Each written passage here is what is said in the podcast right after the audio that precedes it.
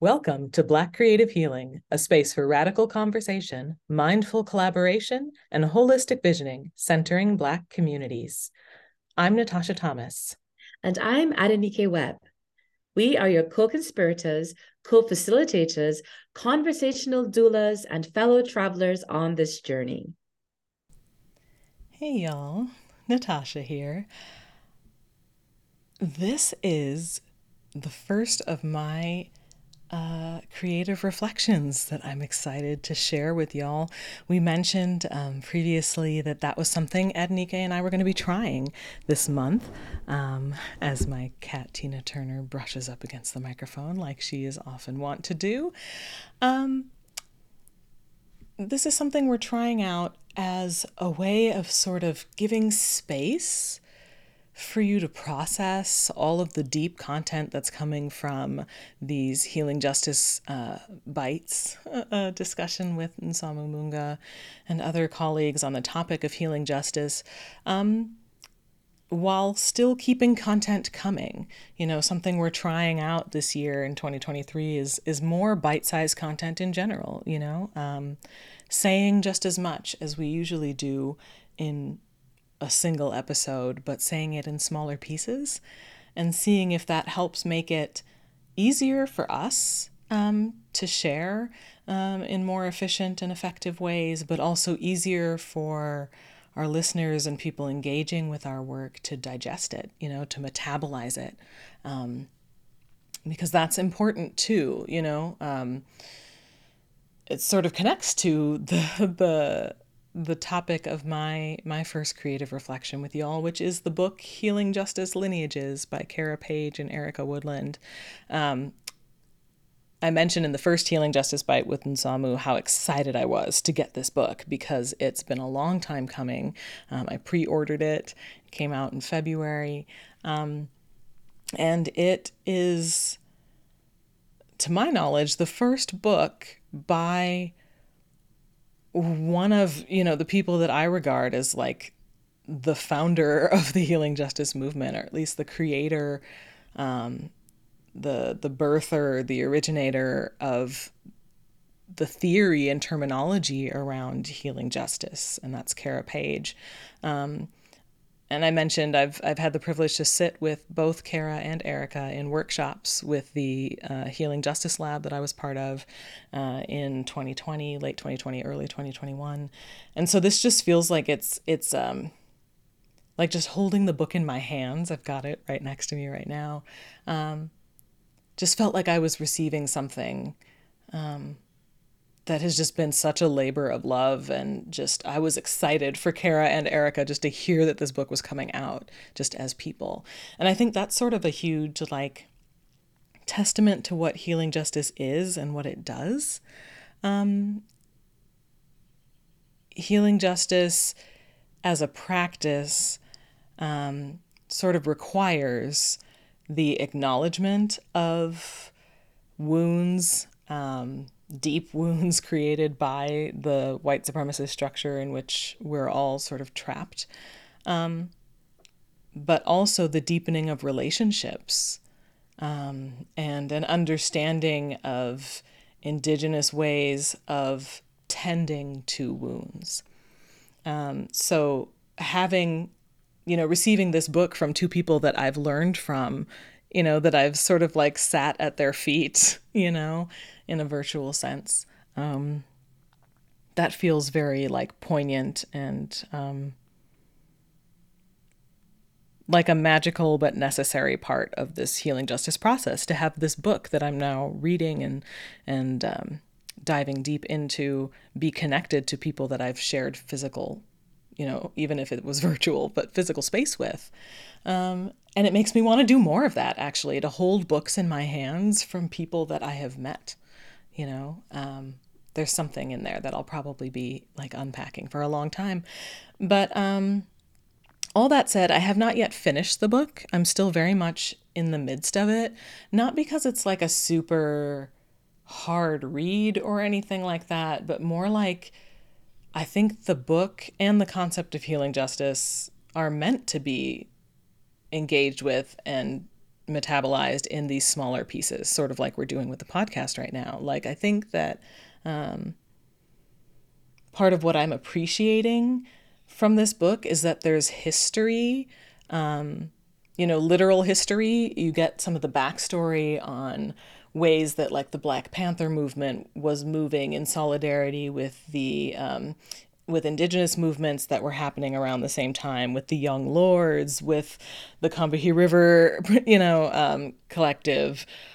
All of these these organizations and all the practices they were undertaking there are interviews there are excerpts from interviews um, there are these beautifully creative um, revisitings of of theories and historical figures like Harriet Tubman. There's a fantastic um, chapter by Alexis Pauline Gumbs where she goes into sort of the life and practices of Harriet Tubman as it's almost poetic in a way um, that she looks at these, you know, these figures and their lives and their choices through the elements of water and earth and the sky. Um, and asks questions. There's so many questions and prompts and probes inside this book for you to think about like what is my relationship to these constructs, to these ideas, um, to these people, to the places that they worked, to this time in history and the impact of those times in um, in my own current life. There's there's just so much there. So um, chances are you're going to be hearing me talk about this book for a while, you know? Like I'll probably be referencing this for a good chunk of time. There's just there's just so much here. Um, but I want to share some of, you know, not just like the review of content in the book, which I've sort of done, but also some of what it's motivating me to do. One of the things that um, the Healing Justice Lineages book is leading me to do is to revisit some old um, creative works that I've been moved by in the past. So, for instance, I just recently rewatched the film um, Daughters of the Dust by Julie Dash, and um, that'll probably be featured in a in a future um, creative reflection of mine. But um, you know, wanting to re reread um, the color purple, and you know, just like all of these these pieces that have moved me, um, but also to really sit with the reality of the worlds that those um, those creative works are situated in. So, um, you know, for instance, the two that I mentioned, Daughters of the Dust and The Color Purple, are both situated in the immediate aftermath of slavery. Um, maybe not immediate, but near aftermath of slavery, where you've got folks who were still living during that time or who have relatives who are still, um, who were living during that time who were enslaved. Um, and the, the impact of that trauma on their lives and really sitting with how that shows up um, and how that, um, yeah, just how that shows up um, and what that means, you know, um, how they get to the other side of that, what that other side looks like. And so it, it got me thinking of a couple of things, actually, one of which was that um, tunnel playlist that Adenike and I referenced in the, um, you know, we were recently featured in this PBS um, NewsHour Student Labs um, presentation where um, we were asked about music and emotions, and I, I made this suggestion of the tunnel playlist. You know, what is it like at the beginning of of the tunnel of a deep emotional, you know, tunnel or a well, if you want to picture it that way. You know, what what song might represent the beginning or the entrance point of that well um, or that tunnel? What song or songs might represent the center um, of that experience, of that tunnel or of that well, and what does the other side of that tunnel or well look like? You know and, in the tunnel image in particular that idea of seeing light at the end of the tunnel what does that light at the end of the tunnel sound like? So i started working with um, a little playlist creating activity, and I'll put the playlist link in the show notes, um, and I'll make sure to share it in our Patreon space as well as um, our our free um, free Black spaces in Discord and Sutra. Um, this short little playlist that I made that is essentially a tunnel playlist for healing justice. You know, not even for the justice part, but for the processing of the trauma part.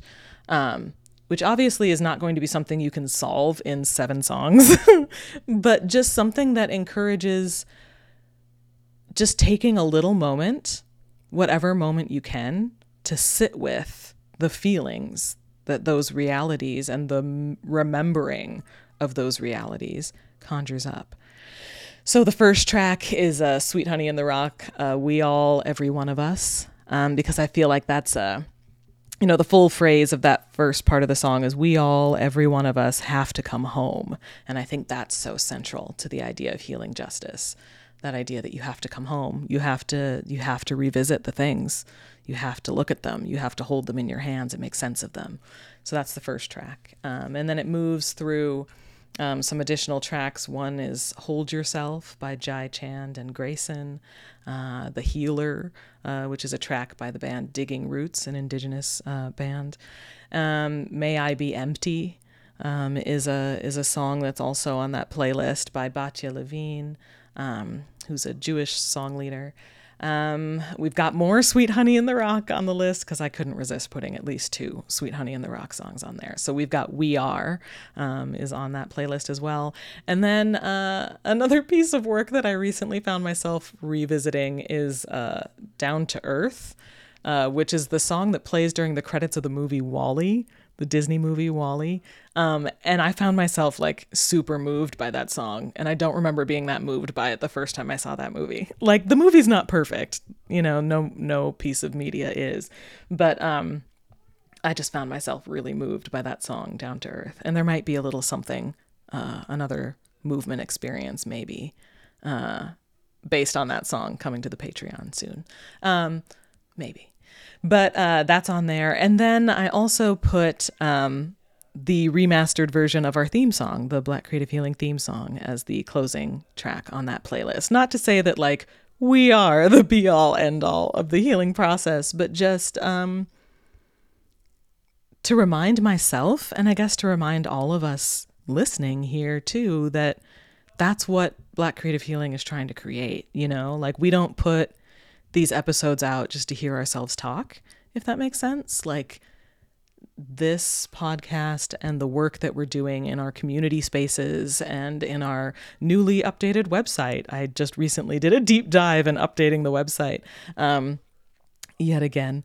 Um, but this time there's there's new content that gives you a little more insight into who we are because it dawned on me after our last round of of episodes of the BCH live that our website you know, as it was constructed originally, was um, was sort of a holding place for people that already knew us to go find all the links relating to the stuff that we were doing.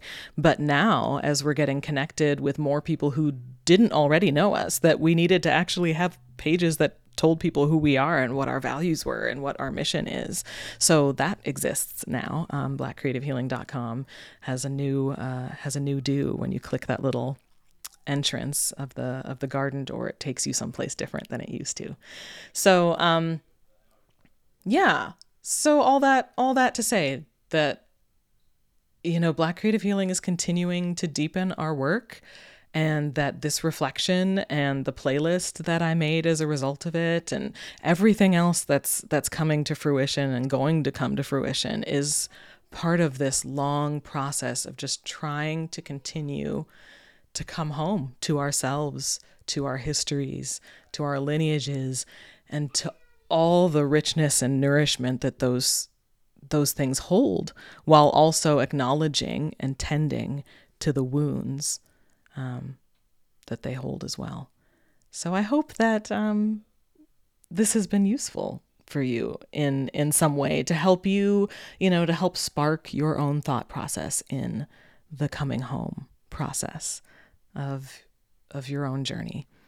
Um, and we'll just continue to be co-travelers together in the next few weeks, months, you know, as Adenike shares some of her own creative reflections, what she's diving into um, in relation to these healing justice conversations we're having. Um, yeah, we'll just keep traveling together collectively on this journey. Thanks for joining us.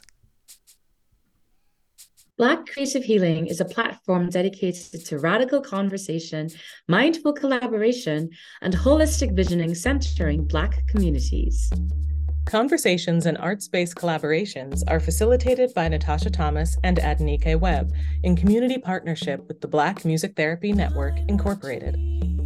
We wish to extend our thanks to the Black Music Therapy Network for their input and support with the creation and promotion of these episodes, as well as all our supporters on Anchor and Patreon and followers on social media who help amplify our work and financially contribute to services for episode transcribing and other administrative needs. Special thanks to this episode's collaborators. You can find links to past collaborations as well as current episodes, contact details, and other information by visiting our website, www.blackcreativehealing.com.